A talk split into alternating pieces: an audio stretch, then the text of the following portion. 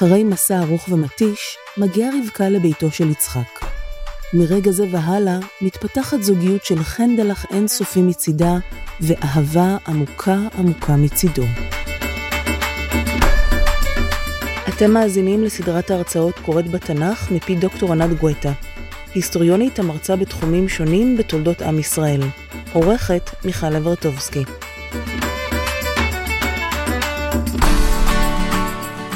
ותרץ הנערה, ותגד לבית אמה כדברים האלה, ולרבקה אח ושמו לבן.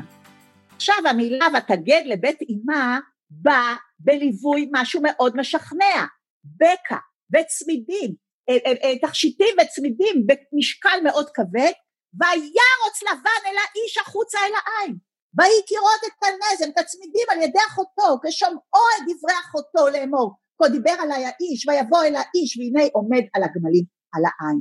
ויאמר, בוא ברוך אדוני, למה תעמוד בחוץ? ואנוכי פיניתי הבית ומקום לגמלים. חבר'ה, אל תחשדו בסופר המקראי שהוא כותב דברים סתם. הוא מתאר לנו כבר פה את לבן שאנחנו נפגוש מאוחר יותר, את לבן החמדן, את לבן אוהב הכסף, את לבן רודף הבצע, והוא בעצם אומר לנו, ויהי כראות את הנזם ואת הצמידים על ידי אחותו. אז הוא מתחיל, עושה את סיפור קבלת האורחים או הכנסת האורחים, וזה משווה אותנו לאברהם, שמכניס אורחים לאנשים שהוא לא יודע מאיפה הם באו ולאן הם הולכים, כן? ויבוא האיש הביתה ויפתח את הגמלים, ויתן תבן ומספול הגמלים ומים ירחוץ רגליו ורגלי האנשים אשר איתו. וישם לפניו לאכול, ויאמר לא אוכל עד אם דיברתי דבריי. אני לא יודעת אם אתם אה, זוכרים או יודעים או שמעתם או קישרתם בין אוכל לבין ברית. בתקופה הקדומה, ברגע שאכלת עם מישהו לחם, זה אומר שאתה קשרת איתו קשר. תזכרו את סיפור הגבעונים, מי שמכיר אותו, שבעצם הם רימו את יהושע, והוא קראת איתם ברית שכללה ארוחה. ואחרי זה הוא לא יכול להפר את זה, והנימוק שלו היה כי אכלנו איתם לחם, כן? אז העבד לא רוצה להתקשר, הוא מכיר את ההרגלים האלה, ויכול להיות שהוא מנתח נכון את האופי של לבן, ואז הוא אומר, אני לא אוכל, עד אשר דיברתי, ויאמר דבר, ויאמר, עבד אברהם אנוכי, זה לא מתנות ממני, אני לא איש חשוב, אני בסך הכל השליח.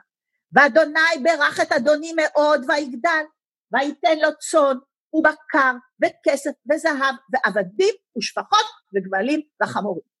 עושה יפה אליעזר, הוא קודם כל מפרסם ומוכר את אברהם. הוא אומר הוא איש עשיר ומכובד, אנחנו לא יודעים איך אברהם יצא מחרן, אנחנו לא יודעים ממה הוא יצא ומה היה מצבו הכלכלי, כי בסך הכל אבא שלו מת ולא ברור מה הוא הוריש, אולי הוא הוריש את זה לאחים שנשארו שם, ופה הוא אומר, אברהם הסתדר נפלא בארץ החדשה. ותלד שרה אשת אדוני בן לאדוני אחרי זקנתה, וייתן לו את כל אשר לו. עכשיו תשימו לב שיש פה נוסח משפט התחייבותי, התחייבותי, שאומר ככה, אנחנו יודעים שלגברים באזור הזה יש הרבה נשים והרבה ילדים, ושיש להם ילדים משפחות, מאמות, מפילגשים, מכל מיני דברים. אבל אני אומר לכם, הילד הזה יורש את כל מה שיש לאביו. וישביעני אדוני לאמור, לא תיקח אישי, אישה לבני מבנות הכנעני אשר אנוכי יושב בארצו. אם לא אל בית אבי תלך ואל משפחתי, ולקחת אישה לבני. ואומר אל אדוני, אולי לא תלך האישה אחריי. אז אתם שמים לב שהוא מפרט את כל העניינים המשפטיים, לנו זה נראה כמו סיפור, אבל זה בעצם תהליך לכריתת חוזה, הוא קורא להם בעצם את החוזה. ויאמר אליי, אדוני אשר התהלכתי לפניו ישלח מלאכו איתך והצליח דרכך ולקחת אישה לבני ממשפחתי ומבית אבי. אז תנקה מעלתי כי תבוא אל משפחתי ואם לא ייתנו לך והיית נקי מעלתי. הוא אומר להם ברגע זה או שאני הולך מפה בלי לאכול, או שאני מקיים את מה שהבטחתי אה, לאדוני. ואבוא היום אל העין ואומר אדוני אלוהי אברהם אם יש לך נא מצליח דרכי אשר אנוכי הולך עליך, הנה אנוכי ניצב על עין המים והייתה על מה יוצאת לשאוב, ואמרתי אליה השקיני נא ואמרה אליי גם אתה תשתה וגם הגבלים. בקיצור, הוא, אנחנו חוזרים, התקרה חוזר פה פעם שלישית על הסיפור, גם אדוני ישתה וגם זה, והוא בעצם ממשיך את הסיפור שלו והוא אומר, זה לא רק הרצון של אברהם, זה לא מה שאני מציע לכם בשם אברהם, זה לא רק המצב הכלכלי של יצחק שהוא מובטח עד עשרים דורות, אלא זה גם שידוך מהשמיים. אני עשיתי נדר והנדר התקיים תוך חמש דקות. ואני אתן המחלל לדבר אל ליבי, והנה רבקה יוצאת וכדאי שכמה, ותרד העינה ותשאף, ואומר אליה השקיני נא, ותמהר ותורד כדאי אליה, ותאמר גם גמליך אשקה והאש וגם הגמלים השקטה. פעם רביעית, ואשאל אותה, בת מיה, ותאמר בת בתואל בן אחור אשר ילדה לו מלכה, ואשימה נזם על אפה והצמידים על ידיה. עכשיו אתם יודעים שהיא הגיעה הביתה בריצה כולה מקושטת שהיא שוקלת אולי פעמיים את משקלה, ואכות ואשתחווה לאדוני ואברך, ושוב זה חוזר, את אדוני אלוהי אדוני אברהם, הוא לא אלוהים שלי, אשר הנחני בדרך אמת לקחת את בת אחי אדוני לבנו. ועתה אם ישכם עושים חסד ואמת את אדוני יגידו לי, ואם לא יגידו לי, ואפנה על ימין או על שמאל. זה אומר להם, אני לא מתיישב, רחצתי רגליים, הבאתי את הגמלים, נתתי לה תכשיטים, אבל זה עכשיו ככה, אני לא מתיישב, אתם מבטיחים לי? ממשיכים את העניינים, לא מבטיחים לי? אני הולך הלאה, מנסה את מזלי במקום אחר. ויען לבן ובתואל ויאמרו מאדוני יצא הדבר. עד הרגע לא פגשנו את בתואל, אני הייתי בטוחה עד פסוק נ' בבראשית כ"ד שהוא כבר מזמן מת. אבל בעצם בתואל קיים, הוא כנראה איש מבוגר, והם אומרים, מאדוני יצא הדבר, לא נוכל לדבר אליך, ראה אותו. והנה רבקה לפניך, קח ולך ותהי אישה לבן אדונך, כאשר דיבר אדוני. אוקיי. איך שהם אומרים את זה, ממשיך השלב הבא, יוצא העבד כלי כסף וזהב ובגדים ונתן לרבקה ומגדלות נתן לאחיה ולאמה, עושה בדיוק את מה שצריך לעשות לפי המנהגים, ויתן לרבקה ויאכלו וישתו. החוזה נחתם. האירוסים לכאורה נעשו, אוכלים, שותים, לוחצים יד, הכל טוב יפה. ויאכלו וישתו, הוא ואנשים אשר עמו, וילינו ויקומו בבוקר, ויאמר, שלחוני לאדוני. עכשיו, למה אליעזר לא רוצה להתמהמה? כי אברהם זקן, והדרך לוקחת הרבה זמן, ואם הוא סגר את העסקה הוא רוצה ללכת. ואני כל הזמן אומרת, כל פעם שאני אספר את הסיפור הזה, שבעצם לאליעזר היה כנראה חוש לאנשים, והוא הבין שיש לו עסק עם תחמן, שלבן הוא התחמן. ואיך אני יודעת את זה? כי כשהמקרא מספר לנו את המשא ומתן, כשהמקרא דן איתנו במשא ומתן בין אליעזר ובין משפחת רבקה, מי הוא כל הזמן מצביע על לבן למרות שבתואל הוא אבי הנערה. אז הוא רוצה מהר לגמור את העניין, לקחת את הבחורה. ויאמר אחיה ואימה, תשב הנערה איתנו ימים או עשור, אחר תלך. זה האופי של לבן, שהוא קודם סוגר משהו ואחר כך הוא מנסה לפרום את העסקה, ויאמר עליהם, אל תאחרו אותי, שוב רמז לגילו של אברהם, ואדוני הצליח דרכי, שלחוני ואלכה לאדוני. ויאמרו נקרא לנערה ונשאל את פיה כשאנחנו בטוחים עוד שזה מדובר על אם נוסעים היום או נוסעים מחר. ויקראו לרבקה ויאמרו לה התלכי עם האיש הזה. זאת אומרת כל ההסכם והמתנות והארוחה והכל לא נעשו בינתיים על דעתה. ויקראו לרבקה ויאמרו אליה התלכי עם האיש הזה ותאמר אלך וישלחו את רבקה אחותם ואת מניקתה ואת עבד אברהם ואת אנשיו. ורש"י מוסיף מכאן שאין מסיעים את האישה אלא מדעתה. וחבר'ה זאתי מהפכה בעולם העתיק, לא שאלו את הנשים, לא שאלו את הבנות, שידחו אותם ושלחו אותם, והנה פה התנ"ך אומר לנו גם לבחורה יש מה להגיד. ויברכו את רבקה ויאמרו לה אחותינו את, היי אלפי רבבה וירש זרעך את שער שונאיו, אוקיי? בפולנית זה שהתפוצצו הקנאים, ותקום רבקה ונערותיה, ותרכבנה על הגמלים, ותלכנה אחרי האיש, ויקח העבד את רבקה וילך. רבקה מתחילה את משחקי הפיתות. רבקה באה ממשפחה שהתנ"ך יקרא לה אין ספור פעמים ארמית. אחרי שאנחנו יודעים פעם אחת שהם באו מארם, למה צריך לקרוא להם כל הזמן ארמית, ארמית, ארמית? כי זאת לשון נקייה לרמאית, תחמנית, היא דומה לאח שלה, היא דומה לאבא שלה, והיא מתנהגת כמוה.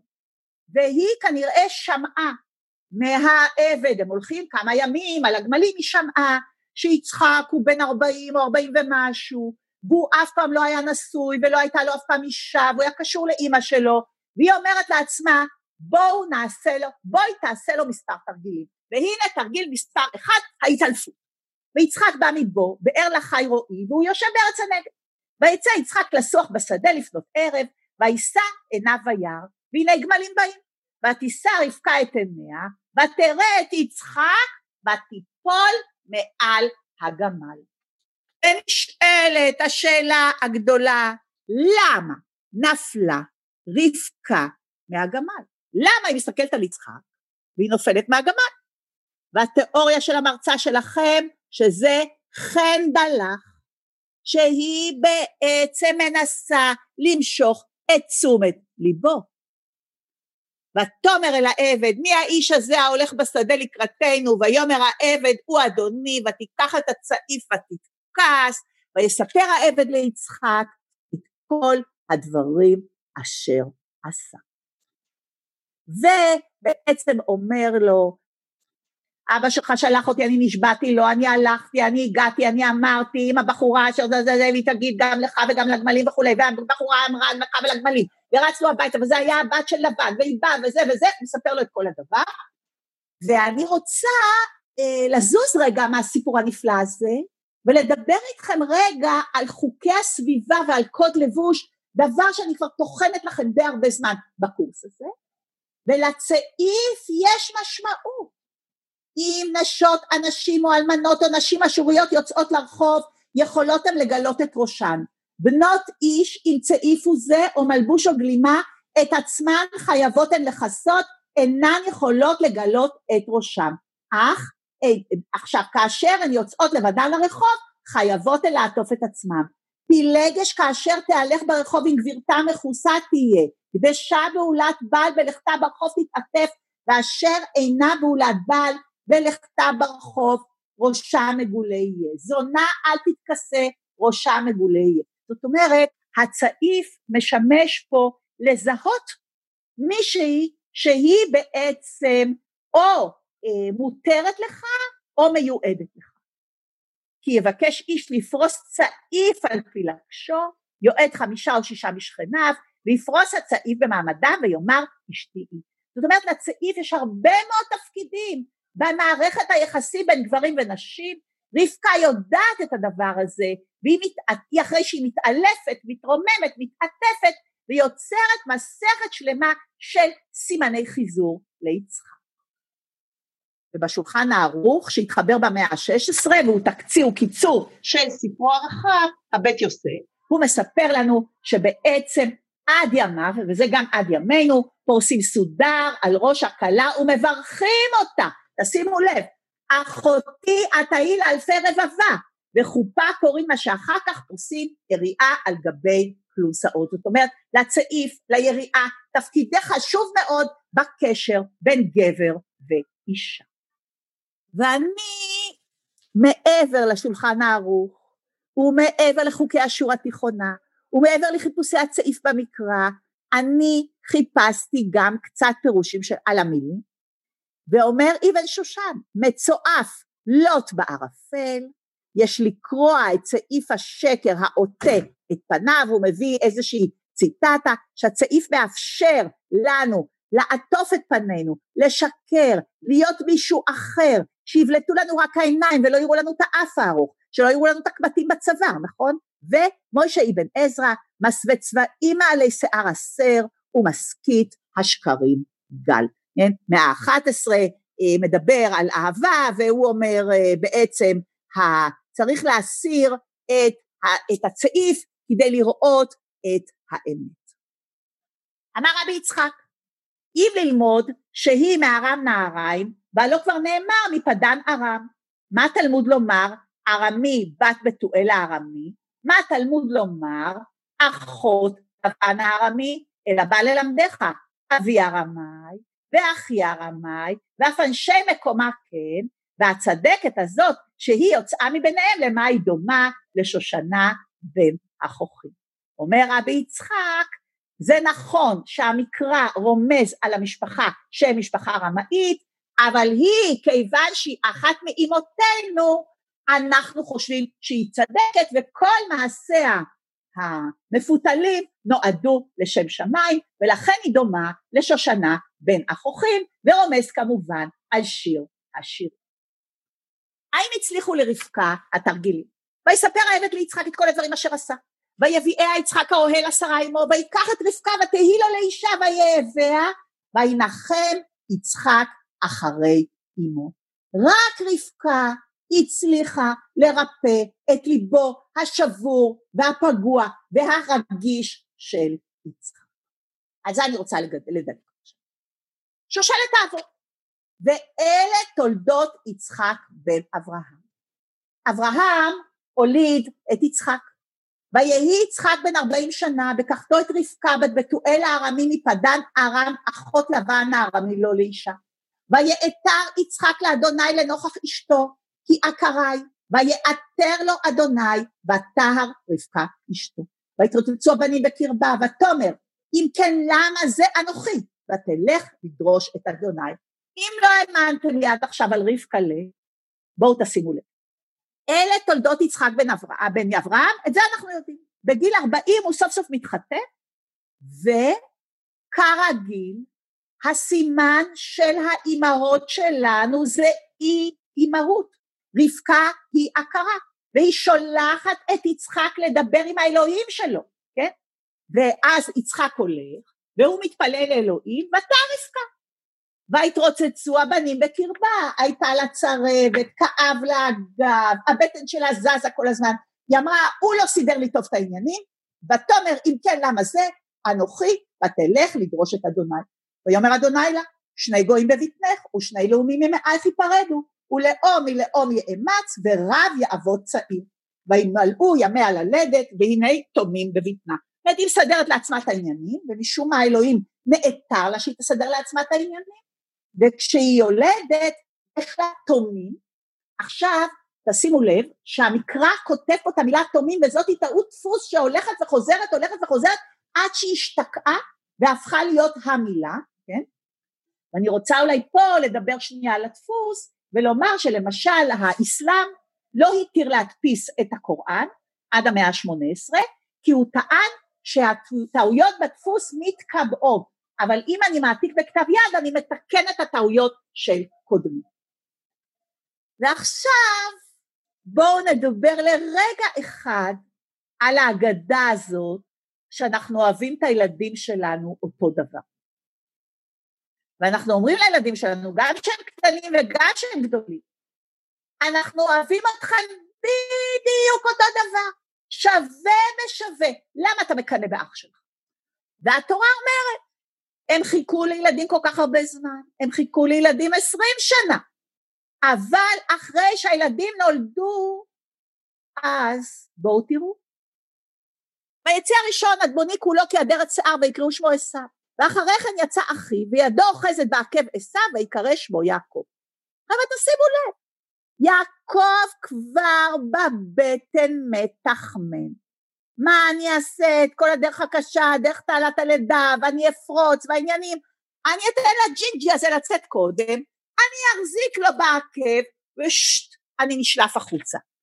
ויגדלו הנערים, ויהי עשיו איש יודע ציד, איש שדה, עשיו בחור בריא, צייד, עובד בשדה, מריח מבחוץ, ויעקב איש תם יושב אוהלים. המילה הזאת איש תם, מה אני אגיד לכם? תם הוא לא היה. ויאהב יצחק את עשיו כי ציד בפיו, ורבקה אוהבת את יעקב. זה הילד שלו, וזה הילד שלה. אני מספר פעמים, אני הולכת עכשיו לדבר על פסוק כ"ט. ואני מספר פעמים דיברתי איתכם על השימוש שהתנ"ך עושה בפעלים שהם לכאורה פעלים שאומרים משהו אחד, למשל הסיפור של בבל וכתוב שם נבלה במקום אה, ונבולל או נבלבל, אה? ועכשיו בואו תראו את הפועל של המרק. ויזד יעקב נזיד. איך אנחנו בדרך כלל אומרים? ויבשל יעקב נזיד. ויזד זה בא מהמילה זדון. ויבוא עשיו מן השדה והוא עייף. ויאמר עשיו אל יעקב, הל יתני נא מן האדום האדום הזה כי עייף אנוכי על כן קרא שמו את דום. אהה, לא רק ויזד יעקב נזיר, אלא גם תיאור האופי של עשיו, שהוא חסר סבלנות, שהוא קצר רוח, שהוא עייף, שהוא אדום, שהוא אדום, שהוא בעצם, זאת אומרת, והנזיד הזה הוא נזיד אדום עם רסק עגבניות. ויאמר יעקב, מכרע כיום את בכורתך לי. כולו מה הוא מציע לו? אולי קערת חמין? מה הוא מבקש תמורת קערת החמין? את המעמד של עשיו, את בכורתו, ואנחנו יודעים שבכור בתנ"ך זה פריבילגיה וזכות וחובות, ובכור בתנ"ך זה דבר חשוב, הבכור הוא הממשיך, הבכור הוא היורש, הבכור הוא הנותן את השם, הבכור הוא הנותן את שם השבט, הבכור הוא החשוב, והוא מבקש ממנו, מחול את בכורתך. ויאמר עשיו, עשיו הוא כזה חמוד, אתם יודעים, הוא כזה, אני עכשיו רעב, מה אכפת לי? ויאמר עשיו, הנה אנוכי הולך למות, ולמה לי זה בכורה? ויאמר יעקב, ישבעה לי כיום, וישבע לו וימכור את בכורתו ליעקב, ויעקב נתן לעשיו לחם ונזיד עדשים, ויאכל וישת ויעקב, וילך ויבז עשיו את הבכורה. תשימו לב, ויעקב וילך, כאילו פעולה, אכל, שתה, אמר תודה, קם והלך, לא. כשאנחנו רואים ויעקב וילך אנחנו יודעים, יתחולל פה משהו הרי גורל. מכירת הבכורה הזאת יהיו לה תוצאות ענקיות, יהיו לה תוצאות הרות גורל גם לגבי שני האחים וגם לגבי העתיד של העמים היושבים פה באזור, ויעקב וילך. ועד היום אנחנו אומרים למכור את הבכורה בנזיד עדשים. ועכשיו דז'ה וו, ויהי רעב בארץ, מלבד הרעב הראשון אשר היה בימי אברהם.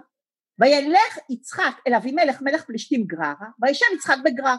וישאלו אנשי המקום לאשתו, ויאמר אחותי תירא לאמור אשתי, פן יהרגוני אנשי המקום על רבקה, כי טובת מראה היא.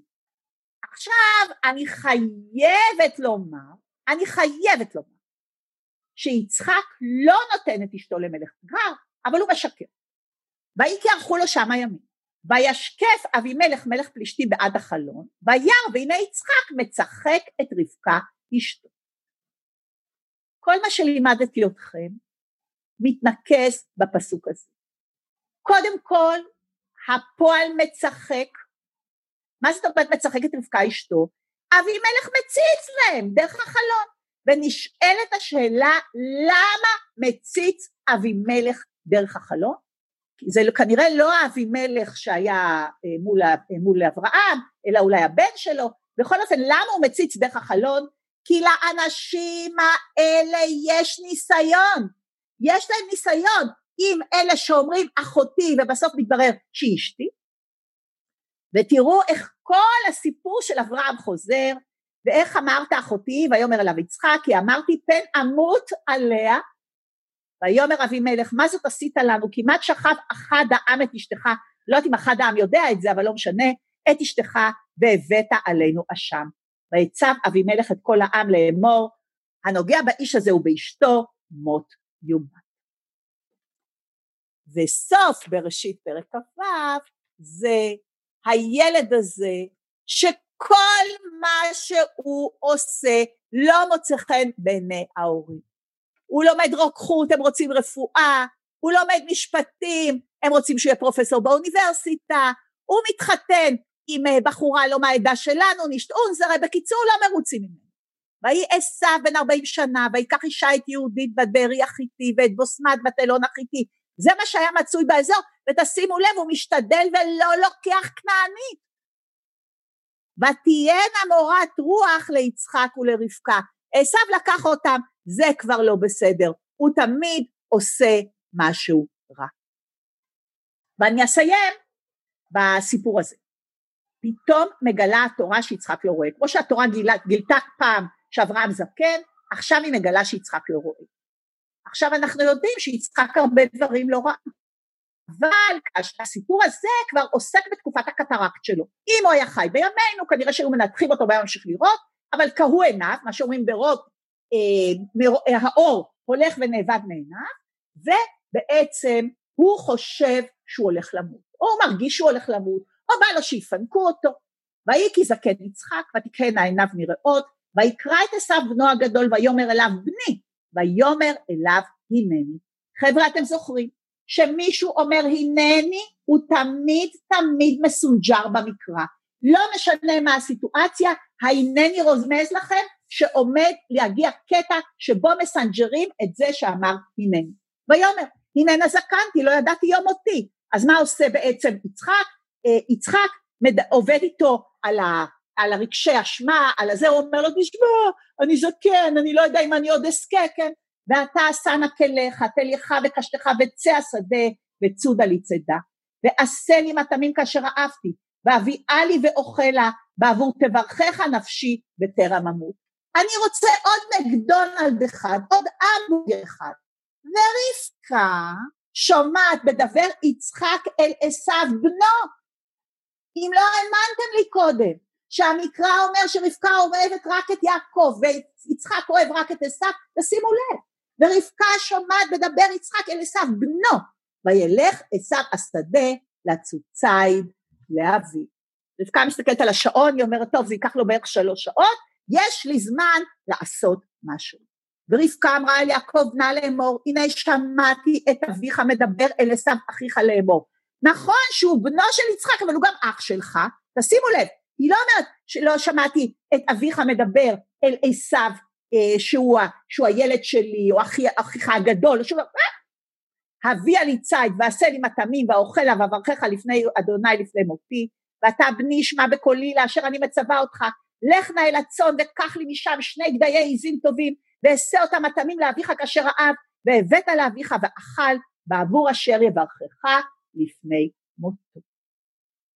אני מסיימת את השיעור פה, כי אנחנו יודעים שרבקה בעצם מתחמנת את התחמון הגדול ביותר. אולי יודעת, אולי לא יודעת, שיעקב כבר קנה את הבכורה, אבל כמו שאתם יודעים, בלי טקס, בלי ברכה, בלי חוזה, הבכורה לא תהיה שלו, והיא, הוא לא יכול לקחת לעצמו את הבכורה, היא לא יכולה לתת לו את הבכורה, רק האב יכול להחליט מי מקבל את הזכויות של הבכור. ולכן בעצם רבקה עכשיו עושה תכנון לעשות טקס רשמי שבו הבכורה תעבור באופן משפטי אל יעקב.